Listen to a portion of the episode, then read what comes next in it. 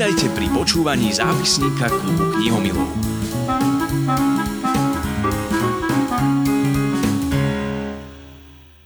V literárnom svete debutovala zbierkou poviedok Mimoza a svojou tvorbou prispela aj do zbierky poviedok popredných slovenských autoriek Šťastné náhody, z ktorej výťažok bol venovaný pomoci týraným ženám a deťom.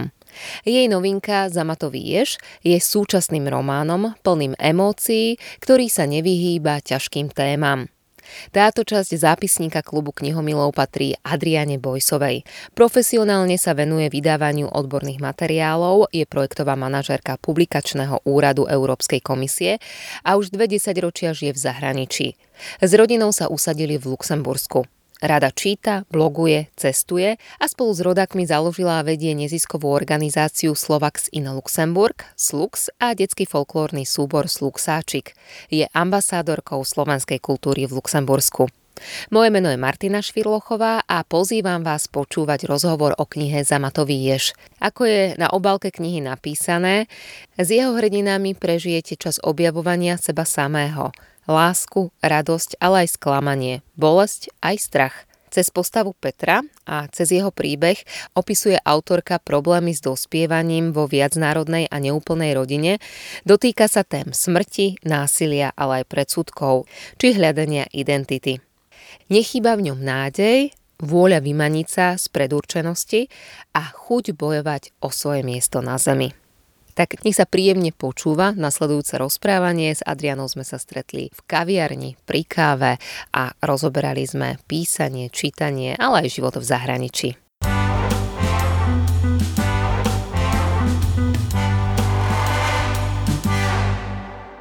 Adriana, ste veľmi všestranne zameraná žena. Veľmi ma zaujalo, čo všetko robíte. A chcel som sa na úvod spýtať najskôr takú tú obligátnu otázku, prečo píšete, lebo som čítala, že ste vydali nejakú literárnu súťaž, ale potom ako som si prečítala vašu knihu, tak mi skôr zišla na um iná otázka. Prečo ste nepísali už skôr? No áno, ja mám pocit, že píšem odkedy viem písať, ale vždy som to brala tak, že to píšem pre seba a nemám veľmi potrebu to kade tade posielať. A tá rozprávka bola skôr výnimka, ktorú ste spomenuli, to moja slovenčinárka mi ju poslala do súťaže a tu som vyhrala.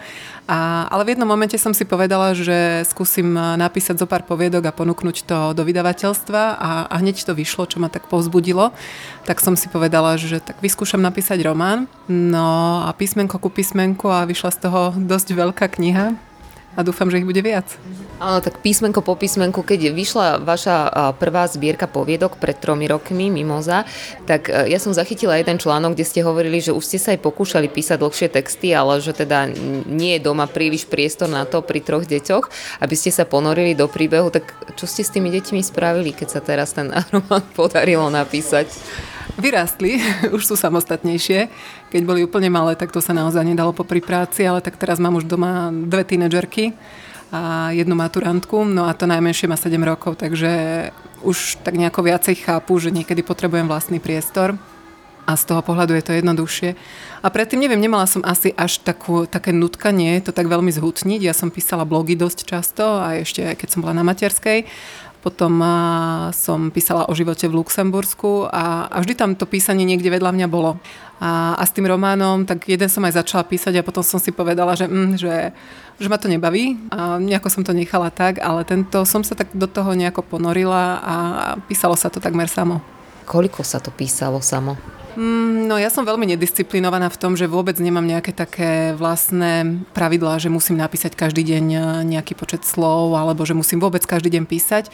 Naozaj píšem veľmi uchytkovo, niekedy si sadnem a napíšem 3-4 strany a inokedy sa na to nepozriem 2-3 týždne, dokonca aj 2 mesiace.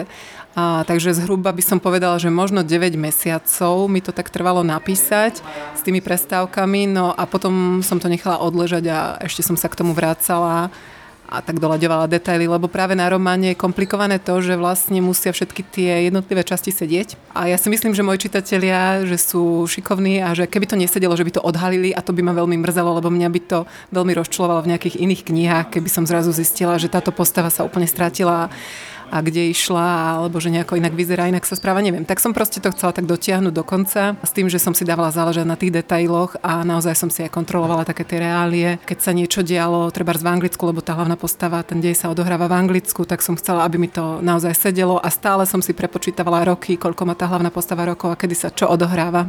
Poďme predstaviť tú vašu knihu. Ja ju tak nejako neviem predstaviť pár vetami. A je to možno aj preto, lebo mne sa v knihách stáva často, že tých dejových línií tam vidím viac ako tú jednu hlavnú. Ja keby som si prepožičala teda anotáciu z knihy, tak ten jednoduchý e, opis by znel, že násťročný chlapec Peter žije v e, anglickom meste s mamou a bratom. Jeho rodina sa rozpadá a tu jeho idylku zaspatého mesta naruší nešťastná udalosť a Peter sa ocitá za múrmi nápravno-výchovného ústavu. Už prečo, to by som asi nechala tak, ale napriek tomu mám pocit, že toto je strašne málo povedať o tej knihe. Ja to vždy radšej nechám na spisovateľa, spisovateľku. Ako ju predstavujete?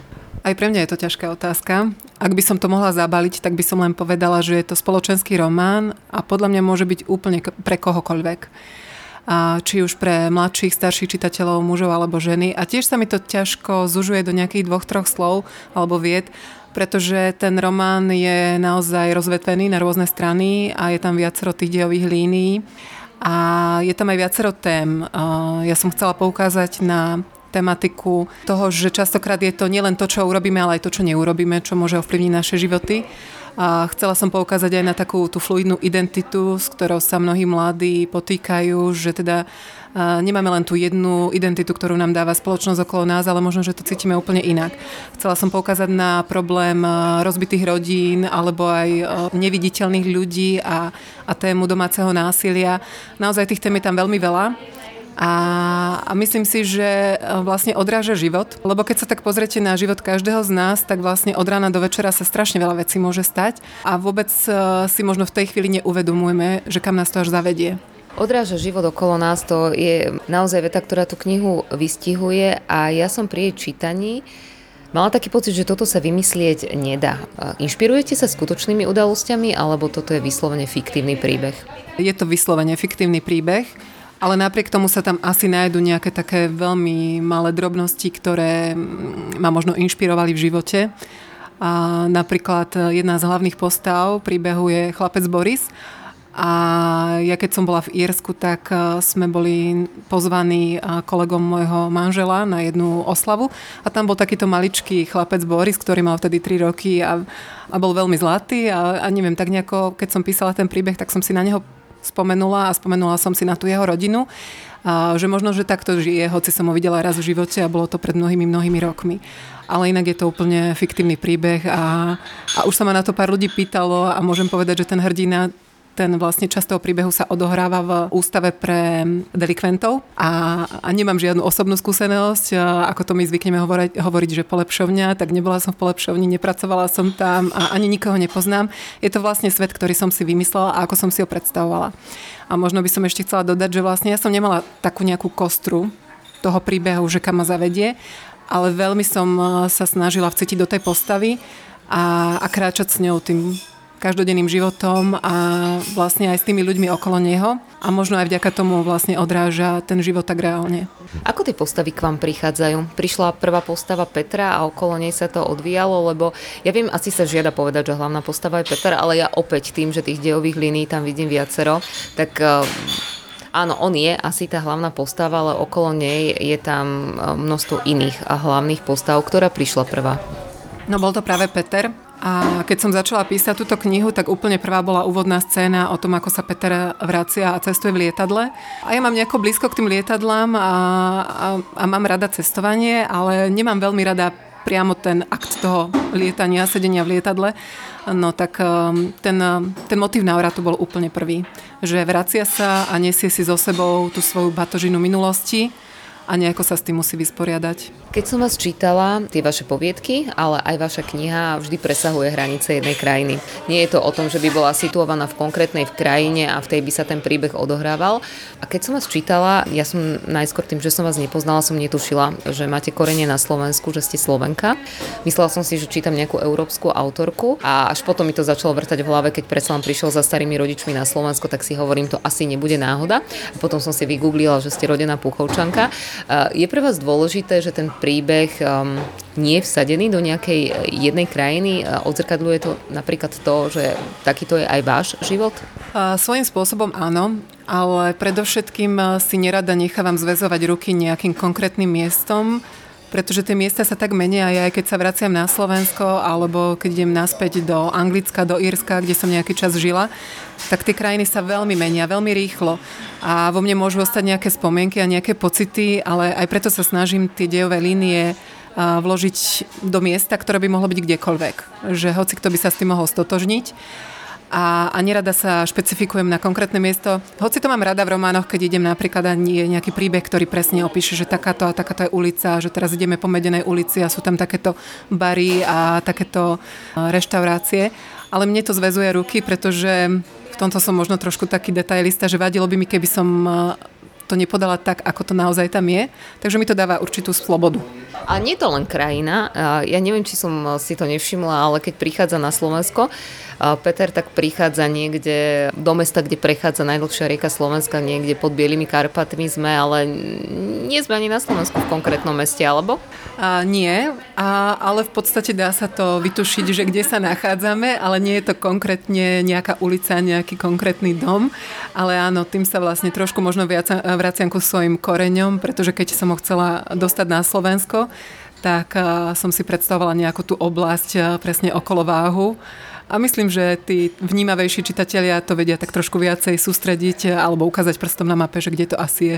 Minimálne budeme pozerať na mapu. Ale keďže som z toho istého regiónu, tak ja som sa tiež v tom našla. Rovnako ako v tých postavách, ja by som vám opäť asi trošku ukradla vaše slova, lebo keď hovorím, že pre mňa nie je dominantná len tá postava Petra, ona ako keby ovplyvnila životy všetkých ostatných, ale ja som sa tam najmä videla v tých postavách matiek, tak ich nazvem, ktoré sú vo vašich knihách.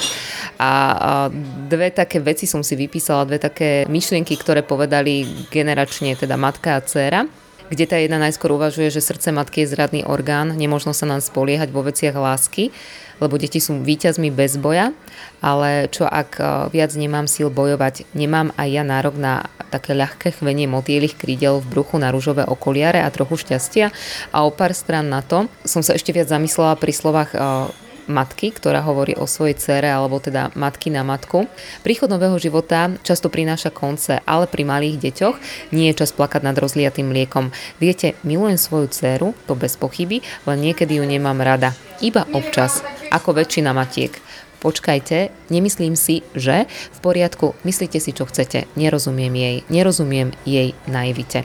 Vy ste ktoré postavy vo svojej knihe, vo svojom románe vedeli tak najviac pochopiť, ku ktorým ste vy ako človek vedeli byť taká najviac láskava?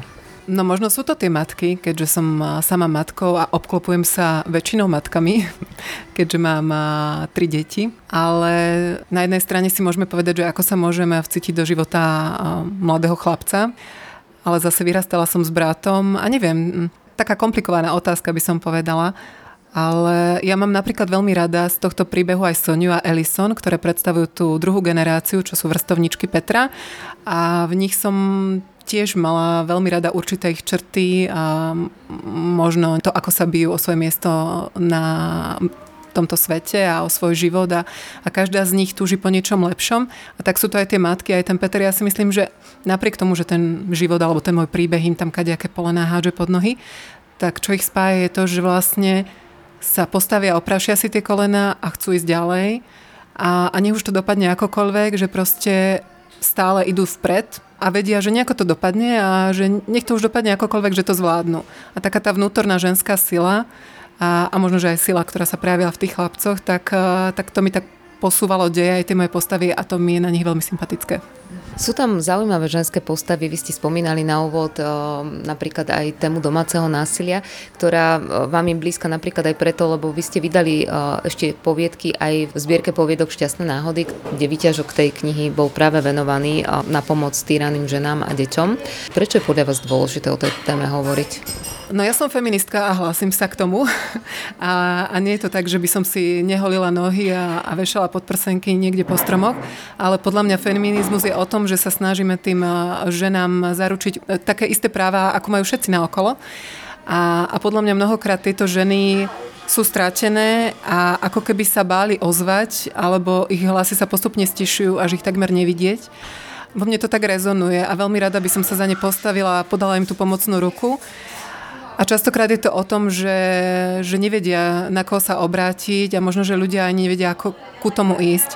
A neviem, všetci sme vyrastali v nejakom období a, ja som teda vyrastala na obyčajnom sídlisku a okolo nás bolo počuť všelijaké kriky a kade čo sa dialo a ten svet nebol vždy ideálny a potom tam prišli tie 90.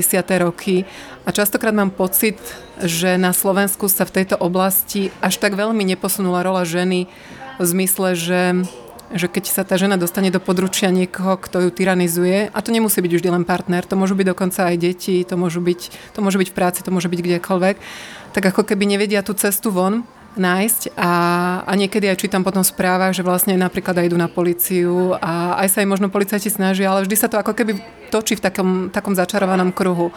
A mňa práve tak tak osobne nejako tak zaujíma táto téma a snažila som sa poukázať na tieto neviditeľné ženy, a že keď už takéto ženy máme okolo nás, že možno je dobré aj spraviť ten prvý krok ku ním a podať im tú pomocnú ruku. Pri čítaní vašej knihy som aj počula hudbu, a neviem, ako to inak povedať. Robila som kedy pred možno rokom, dvomi klub knihomilov na tému o hudbe a stretla som sa s tromi ľuďmi, s ktorými sme debatovali o tom, ako sa prelína hudba a písanie, čítanie. Sú spisovatelia, ktorí pri písaní poču, počujú hudbu. Nielen počúvajú, ale aj počujú hudbu. A ja som na YouTube našla taký mix skladieb váš, ktorý ale teraz neviem, či ste vy počúvali pri písaní, alebo my ho budeme počuť pri čítaní. Áno, ja som vytvorila taký playlist a ten, kto si kúpi knihu, tak na obale nájde QR kód a keď si ho preskenuje, tak vlastne ho to priamo zavedie na tento playlist, ktorý odporúčam k počúvaniu knihy. A je to taký mix, je to mix hudby, ktorá znie čiastočne v knihe, ktorú som ja čiastočne počúvala a čo si myslím, že by sa hodilo vzhľadom na ten príbeh k počúvaniu. A tu musím povedať, že ma inšpirovala moja dcera Paulinka, ona je veľký knihomol vždy číta knihu so sluchatkami na ušiach, kedy si niečo púšťa, častokrát stále dookola to isté, ale tá mi povedala, že vlastne ku každej knihe má nejakú pieseň a ja som si hovorila, že vlastne, že to veľmi fajn, pretože ja tak píšem, že častokrát mám nejaký súbor skladieb, ktoré mi stále chodia dookola a aj keby, a ako keby mi pomáhali dostať sa do toho príbehu. Takže som tak chcela zdieľať toto s mojimi čitateľmi. Keď píšete, píšete v tichu? Alebo keby ste si mohli vybrať, tak píšete v tichu? Alebo uh, píšete tak, že počujete tú hudbu? Aj, aj. Keď je ráno a všetci spia, tak uh, to zvládam aj v tichu a vtedy to mám veľmi rada písať v tichu, ale ako náhle sa u nás niečo deje, tak ma to vyrušuje a vtedy si rada dám tie sluchatka a, a počúvam hudbu. Spomínali ste na úvod aj to, že uh, ste blogovali, blogujete. Možno, že aj to bola tá cesta k písaniu a ja som vlastne cez to vaše meno prišla na to, že uh, sme tak trochu kolegyne cez portál Ženy v meste a vtedy som si spomenula, veď ja Adrianu Vojsovú poznám a pamätám si jeden blog, v ktorom ste uvažovali nad tým, či má kniha rod. A zaujalo ma to v tom kontexte, že žena aj literatúra sú síce ženského rodu a vy ste tam tedy spomínali, že čoraz menej mužov číta, ale že nemala by mať rod a, a, a aj to naše škatulkovanie na ženskú literatúru a potom sa teda zamyslíme nad tým, čo je chlapská literatúra a podobne. Vy keď píšete, máte pred sebou tú svoju cieľovú skupinu čitateľov? Hovoríte si, že tak chcem to napísať tak, aby sa to páčilo chlapom alebo ženám? Vôbec nie. Nemám rada takéto škatulkovanie a, a práve preto sa možno tá kniha aj ťažšie zaraďuje, že kam ju vlastne zaradiť, lebo je tam možno aj ženská tematika, je tam aj mužská tematika, je, sú tam rôzne uhly pohľadu. Takže keď píšem, tak nepredstavujem si žiadnu konkrétnu skupinu alebo ideálneho čitateľa. Nie. Z tej knihy, okrem teda toho, čo som spomínala, že tam cítim hudbu, že tam hudbu počujem, tak som si uvedomila, že ani sa vás nemusím pýtať, či máte rada literatúru, lebo tak často sa v tom deji nejako tak prelína a spomínate tam aj knihy, aj, aj literatúru, aj všetko ostatné, že som si hovorila, že táto žena musí určite veľa čítať. A viem, že pri tej jednej debate chalanov v tom napravnom výchovnom ústave, alebo ako to nazvať, je taká debata chalanov, kde sa bavia o Dostojevskom a je tam jedna taká pasáž, kde jeden druhému hovorí, že dobrý spisovateľ musí sám veľa zažiť, inak nemá o čom písať, musí si prejsť údoliami, tmou i nocou, prepadnú sa celkom na dno a vstať z popola ako bájny Fénix, vyletieť na krídlach fantázie nad oblaky. S tým súhlasíte? Tak ja si myslím, že spisovateľom môže byť ktokoľvek, kto si ten svet vie vymyslieť keď má dobrú predstavivosť, môže sedieť celý čas v obývačke a mať nohy vyložené na stoliku a môže písať. Takže ten svet e, nemusí byť reálny, naozaj nemusí sa dostať úplne na každé miesto na tejto guli a potom písať o svojich zážitkoch, lebo potom už je to skôr taká memoárová próza. Ale tak e, v podstate tam, tam sa to aj tak dovysvetľuje v tom príbehu, tento úryvok, čo ste čítali. Možno, že je to výhoda pre spisovateľa, ale aj ako som povedala, tá kniha sa odohráva v takých priestoroch, v ktorých ja som nikdy nebola a nemám s tým vlastnú skúsenosť a napriek tomu som ju opísala, tak, tak možno, že si trošku protirečím teraz. Spomínali ste, že dcera je knihomilka, aj vy ste určite knihomilka. Um, čítate aj slovenských autorov v Luxembursku? Áno, áno, veľmi rada. A odkedy píšem, tak uh, aj častejšie snažím sa trošku zorientovať v literatúre slovenskej, ktorá mi, pravdu povediac, trošku um, utekala predo mnou, lebo som nemala až taký prístup k slovenským knihám. Práve teraz uh, čítam Piatú loď od Moniky Kompaníkovej, alebo v lete um, sa mi veľmi páčila kniha od Jany Bodnárovej Pečvork bielom. A aj deťom kupujem knihy aj slovenských autorov. Takže áno, stále sú prítomní u nás. Mám veľmi rada napríklad Pavla Ranková, um, alebo Vandu Rosenbergovú. A, takže veľa mám takých autorov aj zo slovenskej škály, spisovateľ, ktorých rada čítam. Literárna kultúra v Luxemburgu je samozrejme, to by bola asi zase opäť veľmi široká téma, ale keď si máte vybrať knihu a nie vždy sa asi dá nakúpiť tónu knih na Slovensku, keď siehate po, teraz neviem, či sa dobre pýtam, domácich autoroch, neviem, či sú pre vás domáci, Rada čítate aj v cudzích jazykoch, čo už pre vás možno, že byť, môže byť skôr domáci jazyk a áno koho? No, Luxembursko je veľmi špecifické, lebo tam sú tri úradné jazyky a to je luxemburčina, ktorú neovládam iba niekoľko slov, a francúzština a nemčina. Ale ja najradšej čítam v angličtine a väčšinou si kupujem aj literatúru v, po anglicky napísanú. A, ale začala som čítať už aj vo francúzštine. No a čo sa týka tej lokálnej tvorby, tam nemám až taký prehľad. Jednak je tam menší trh a vychádza tam oveľa menší počet kníh. A, ale dnes už začínajú napríklad prijímať aj rukopisy v angličtine a vydávajú sa diela rezidentov alebo tých, čo bývajú v Luxembursku po anglicky. Takže je tam celkom pestrá ponuka, je si z čoho vyberať, ale ako hovorím, ja keď som v knihkupectve v Luxembursku, tak chodím do toho oddelenia s anglickou literatúrou a odtiaľ si vždy niečo odnesiem. To je zaujímavé, že sa tam vydáva menej kníh ako na tom našom slovenskom trhu. Čím si myslíte, že to je tým, že je tam tá viacjazyčnosť, alebo? No je to podľa mňa hlavne tým, že je to veľmi malá krajina a vlastne celé Luxembursko je veľké asi ako Bratislava. Žije tam približne 600 tisíc ľudí a takmer polovica celého obyvateľstva sú cudzinci. Je tam veľmi silná komunita Portugálcov, Talianov, dokonca najnovšie sa formuje veľmi silná komunita Indov. A myslím si, že každý z nich si prináša takú tú lásku k svojmu jazyku a vyhľadávajú aj tieto knihy. A v tých knihkupectvách nájdete zastúpenie najmä z tých majoritných jazykov, nemecký jazyk, francúzsky.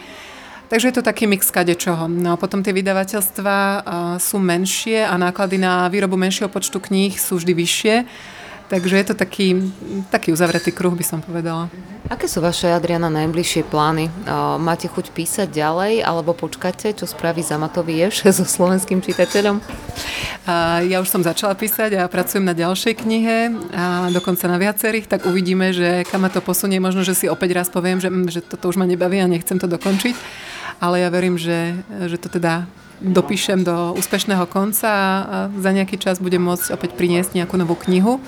No a samozrejme teším sa na reakcie na Zamatového ježa. Dúfam, že prirastie ľuďom k srdcu rovnako ako mne. No a som zvedavá na to, ako sa kniha bude páčiť. Adriana Bojsová bola hosťom zápisníka klubu knihomilov. Ja vám želám, aby sa vám dobre písalo, aby sa vám v Luxembursku príjemne žilo, aby ste sa často a s chuťou vracali na Slovensko, aby tie ohlasy na zamatového ježa boli také, aké by vás viac posunuli k tomu, aby ste mali stále väčšiu a väčšiu chuť písať. Nech sa vám darí. Ďakujem veľmi pekne.